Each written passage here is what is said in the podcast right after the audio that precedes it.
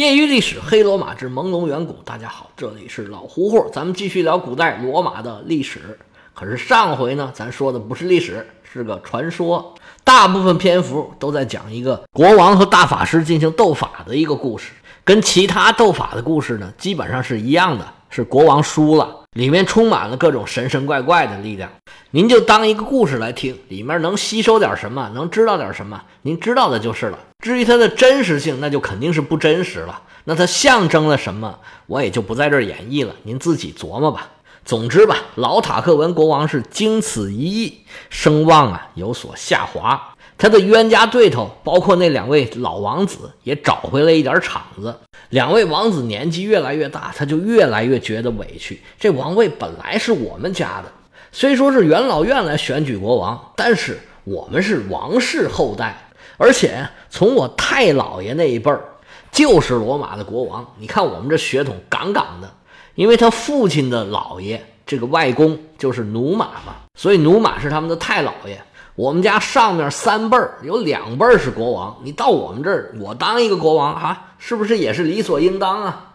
结果来这么一个外国人，而且他不按常理出牌，不在元老院里走这个程序，他到处啊去游说老百姓，到处去做演讲，说服了老百姓来支持他当国王，白瞎我们老爷子对他这么信任，还让他当遗嘱执行人，这不是监守自盗吗？你把粮仓的钥匙给耗子了。开头他们还抱着一点希望，说等老塔克文死了就轮到我们了。结果老头是越活越硬了，八十多岁了，完全没有那种老人的意思，精力旺盛啊，头脑清晰，干起事儿来还是风风火火。更让他们绝望的是啊，他培养了一个接班人，就是之前咱们说的那个脑袋着火的孩子塞尔维乌斯·图利乌斯。这孩子越长越大，越长越出息，文能提笔安天下，武能上马定乾坤，又有才华又有魅力，人缘还好。这两兄弟啊，自蠢呢，跟这个年轻人竞争啊，那是没有胜算的。从现在我们拿到的现象来看啊，罗马似乎也有这个权力在几个团伙或者几部分势力之间交替掌握、轮流执政的这种习惯。这两位老王子呢，现在还老觉得，如果老塔克文下台，就该轮到他们了。结果这个塞尔维乌斯·图利乌斯一出现，他们的希望就彻底破灭了。这时候啊，他们就拿起实际行动来反对老塔克文来了。我们上回说的这个斗法，就是其中一个重要的环节。两位老王子，应该说是先王的老王子吧？这老塔克文的王子另有其人。这两位先王的老王子。趁着老塔克文的声望下降，就开始全方位的对他进行各种各样的打击。有一天呢，他们去找这个内维厄斯，发现哎人呢找不着了。这内维厄斯啊，大法师不知道去哪儿去了。这下这俩人可是逮着理了，因为这大法师跟国王是有过节的，俩人曾经斗过法呀。两位前老王子，因为是马尔西乌斯的儿子嘛，我们就管他叫二马。这二马王子。纠结了一大帮人，开始走上街头抗议。罗马暴民的街头抗议啊，也是非常有传统的。罗马整个的发展期间，不管是平民也好，贵族也好，始终都有这种组织暴民去街头游行，游行的同时打砸抢烧的这种过程。也有不同的派别，都组织自己的流氓势力在街头啊互相斗殴，用来获得自己政治上面的优势。大面积死伤的现象，这种是非常非常多的。现在欧洲跟美国这种街头运动啊，应该跟罗马那个时候啊是一脉相承的。在罗马的整个发展过程中，罗马街头的流氓对殴是一个非常重要的政治斗争的手段。还有啊，就是互相泼脏水，跟现在西方选举的方法是一样一样的。因为造谣的成本很小。他获得的收益却很大，所以呢，双方是不遗余力的用这些造谣啊、宣传工具啊，拼命的抹黑对方。这时候，这二马呀是开足了马力，拼命的攻击这个老塔克文。老塔克文最大的一个痛点，就他不是罗马人，他是外来的。这二马呀，就说他是罗奸，准备啊出卖罗马，让罗马人当奴隶。他们同时也把矛头对准了。老塔克文的这位养子塞尔维乌斯，这塞尔维乌斯的传说呀，都各种各样跟火有关系。传说他就是火神的儿子，但是这二马就说什么火神的儿子，他就是奴隶的儿子。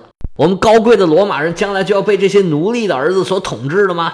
我们赶紧站起来，要把他们打翻在地，踩上一万只脚，打倒老塔克文，打倒塞尔维乌斯。这什么地方啊，都有对政府不满、对社会不满的人，而且这人呢都不在少数。游行队伍是越聚人越多，越聚人越多，一路上浩浩荡荡，声势浩大呀。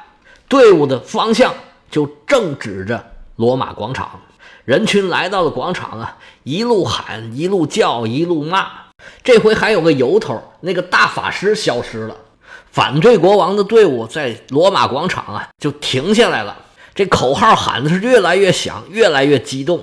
老塔克文国王这回真觉得我不出面儿，可是压不住了，吩咐左右来呀，给我开路，咱们去古罗马广场。那时候还不叫古罗马广场，就叫罗马广场。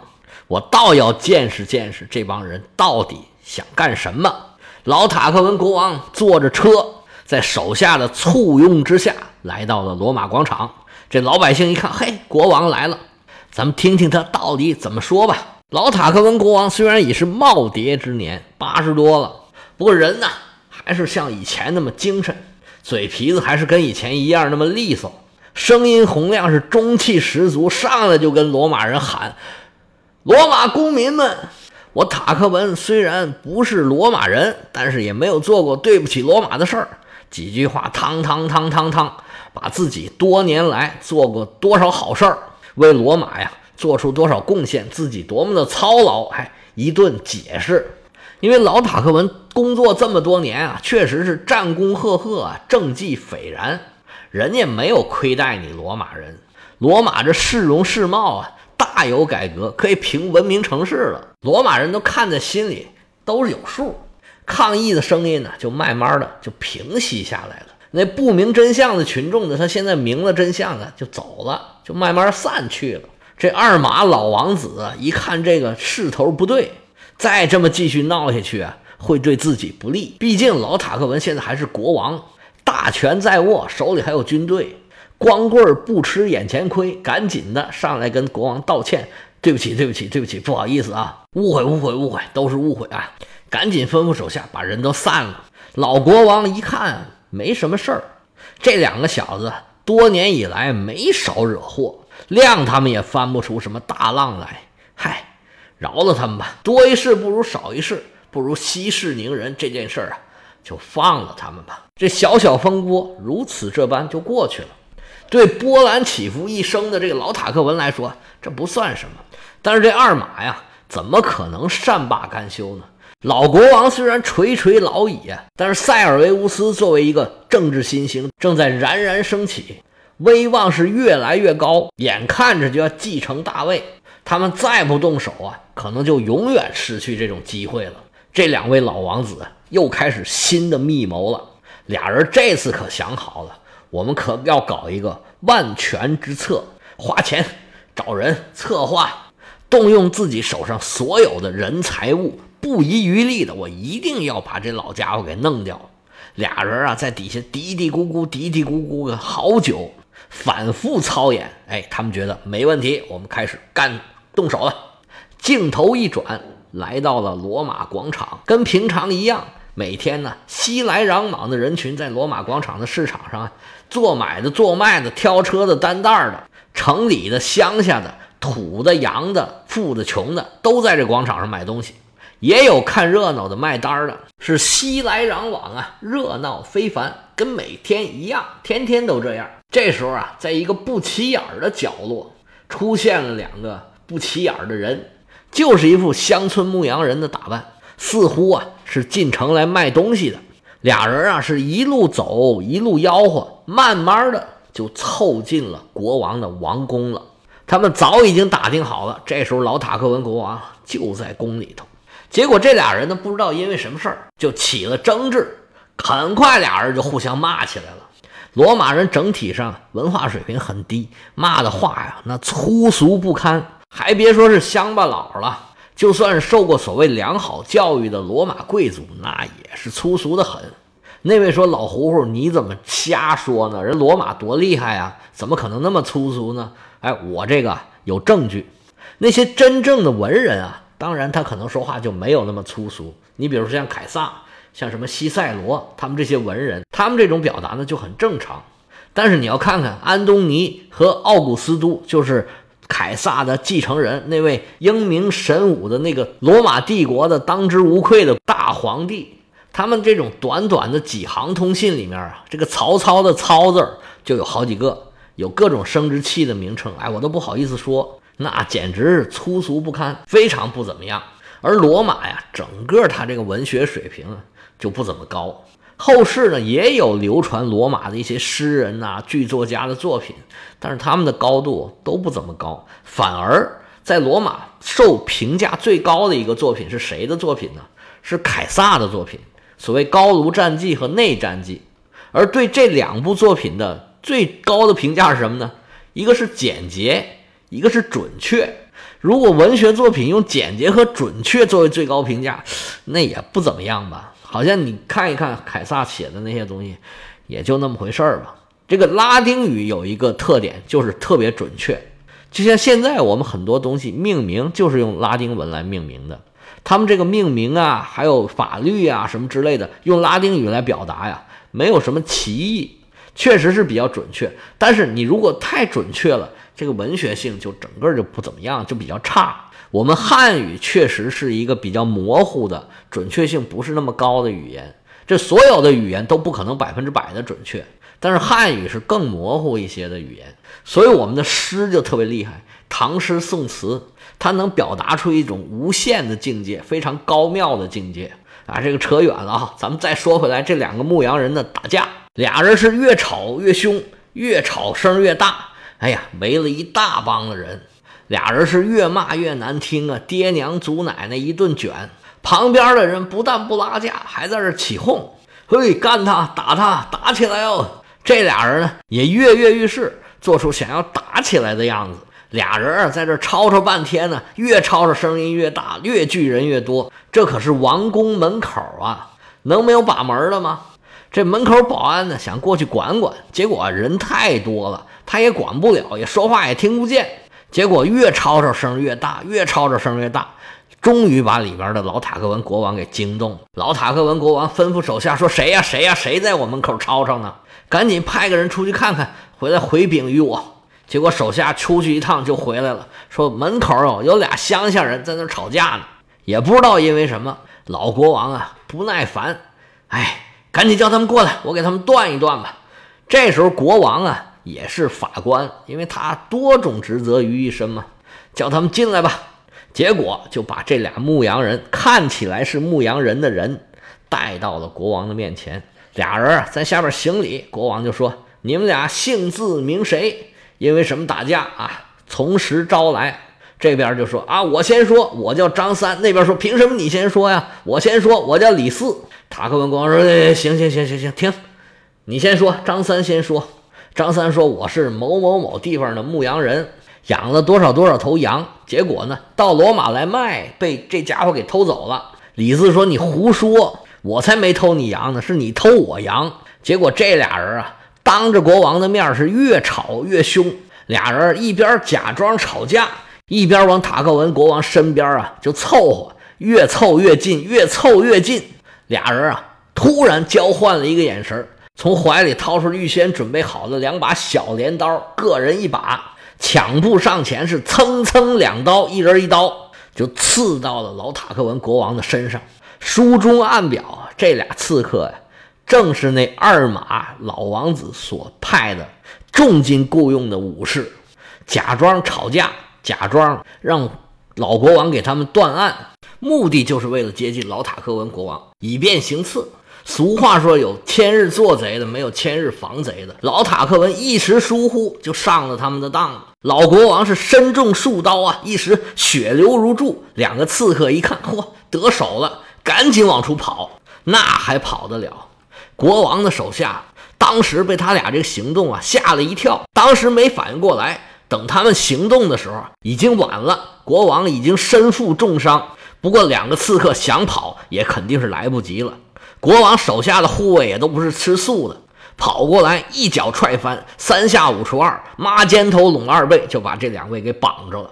老国王这时候身负重伤，眼看就不行了，强撑着说：“来呀，把他们俩给我压下去。”两个刺客被压到后面啊，严刑拷打，挺刑不过，只好招供：“是谁谁谁给我多少多少钱，让我干什么什么什么。”国王手下的执法力士顺藤摸瓜，继续抓其他的犯人不提。国王的手下第一时间就把这个消息告诉了王后，老王后塔纳奎尔。老王后听到消息也是大惊失色，那搁谁谁也受不了。不过呢，这老王后可不是一般人。迅速的镇静下来，整理好思路，吩咐手下来人呐，跟我去前面看一看，到底是什么情况。手下人带着王后来到老国王这儿，老塔克文国王这时候已然是奄奄一息呀，伤太重了。这两位刺客两刀都捅在了要害，应该说砍在了要害，拿的是镰刀嘛。老王后一看眼前的情景啊，就觉得确实这国王啊是救不回来了。首先，第一个就吩咐手下人，在场所有的人封口令，老国王死的消息一个也不能往出传，都说老国王没事儿，已经缓过来了。然后啊，整个王宫加强治安，所有的门该锁上锁上，该把守的人员加倍，吩咐手下人赶紧去把塞尔维乌斯给我叫来，还有派大夫赶紧你去药房啊，去给我买药去。就说国王伤重，需要买药治疗。王后在宫里安排好这一切，唉，坐下来喘了一口气呀。他想要密不发丧，赶紧稳住局势。不多一时，这塞尔维乌斯就跑过来了，呵哧带喘的问：“哎呀，有什么事儿啊？”一看眼前这情景，哎呀，什么都明白了。怎么办？这件事儿是塞尔维乌斯生命里第一次严重的考验。这时候他已经成年了，而且呢，他的人品能力已经得到了罗马人的认可。他第一件要做的事儿，就是赶紧去安抚军队，把武装力量集结起来，防止各种突发的事件。第二个，迅速去追查凶手，拿到人证物证，顺着这条线索呀往上摸，看看到底幕后主使是什么人。第三条。赶紧跑到罗马广场去公开演讲，首先就谴责这个刺杀老国王的人，列举了老国王的种种善举啊，说这样的人你们都敢刺杀，你良心是大大的坏了。罗马人民绝对不答应，我们一定要跟这些坏人斗争到底。然后说老国王还没死，不过呀伤重，现在还在养伤。他受伤期间呢，这一切的。国事都由我来打理，大家都听我的。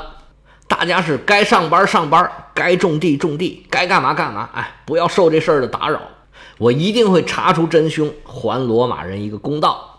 这样，军队在手，人心安定，整个局面算是给稳定下来了。花开两朵，各表一枝。咱们要说一说派人刺杀老塔克文国王的这两位老王子了。他们办事之前呢，已经离开罗马。来到自己的庄园，他们也有自己的武装力量，正在这训练呢。单等罗马呀一乱起来，他们就杀进城去，趁乱好夺权。开始啊，俩人派出去的探子已经往回报了，说这俩刺客呀刺杀成功了，已经刺着老国王了。不过呢，这俩刺客当场就被抓住了。这俩老王子击掌相庆，耶，Give me five，给高兴坏了。感觉自己做国王的时候啊，就快要到了。不过后面送来的消息啊，就越来越不好，越来越不好了。开始又说国王没死，后来又说塞尔维乌斯控制了整个局面。这二马老王子就开始心里发毛了。他们想要的那个混乱呢，也没有发生。他们就嘀咕：这该不是这老国王真没死吧？要不要不咱们跑吧？后面更不好的消息传来了，说呀，他们被供出来了，已经查到他们刺杀国王的真凭实据了。那还等什么？赶紧跑吧！这两位前国王的老王子，于是就流亡海外，从此不知所踪。今天到时间了，就讲到这儿吧。有对西方历史感兴趣的朋友，可以加老胡胡的个人微信：乐奥老和芜湖和芜胡 y y l s 老胡胡的全拼，业余历史的简拼。想知道塞尔维乌斯如何上台，如何改革？我们且听下回。